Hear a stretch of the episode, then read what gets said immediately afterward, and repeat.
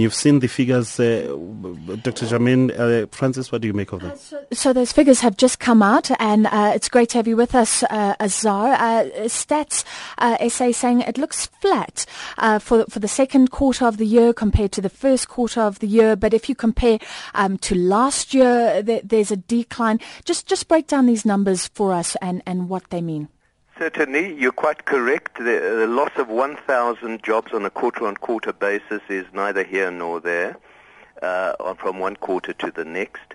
However, a loss of 161,000 jobs compared with the same quarter of last year is not to be scoffed at. That represents a 1.8% year-on-year decline in the number of jobs in effectively the formal sector of the economy.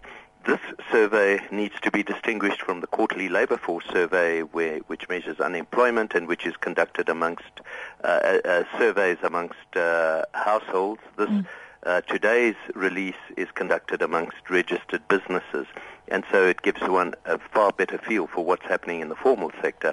And to the extent that we've lost nearly 2% of the jobs in the formal sector, at a time when the economy grew by 1.6% over that period, I think is quite sobering. Yeah. It shows that uh, the economy is moving towards greater and greater capital intensity at a time when more and more laborers are out of work, and that's very sad.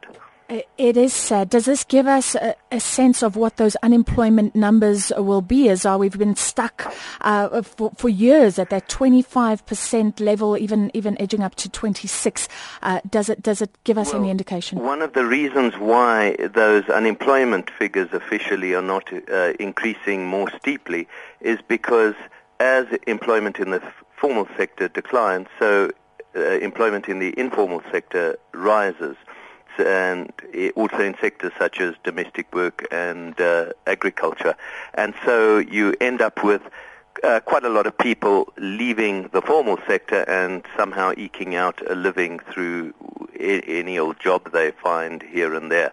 Uh, that's not satisfactory and certainly goes against the desires of the government to mm. create more decent jobs. I mean, the whole uh, essence of the National Development Plan is to create so-called decent jobs. And in fact, what we're doing now is we're destroying decent jobs and creating more indecent, uh, you know, informal jobs. I better not say but, indecent jobs. but uh, D- Dr. Jammine, let, us let's throw forward uh, then to the first quarter of uh, uh, 2016. Usually, around about this time, you find that there's a, there's an increase in employment because of the temporary jobs that are created during the festive season.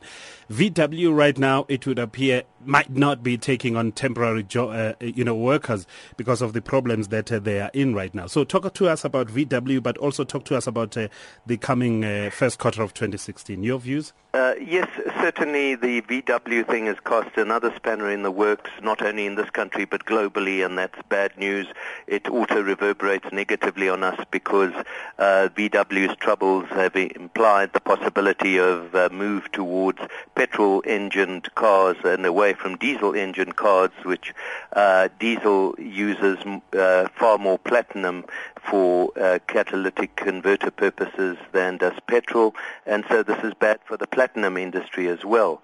Uh, but you've also got to realize that part of the reason for the poor employment performance is that government itself is now being obliged to cut back on the size of the public service because it cannot afford to keep increasing public service salaries and at the same time uh, uh, uh keep growing the public service. So whereas in, in earlier years you had increases in employment in the public service that helped to uh, um, absorb and act as an insulator in the situation. Now you're getting declining public service employment uh, superimposed on declining private sector employment. All we, right. we see this in the minus 5.3% year-on-year decline in employment in community and social services.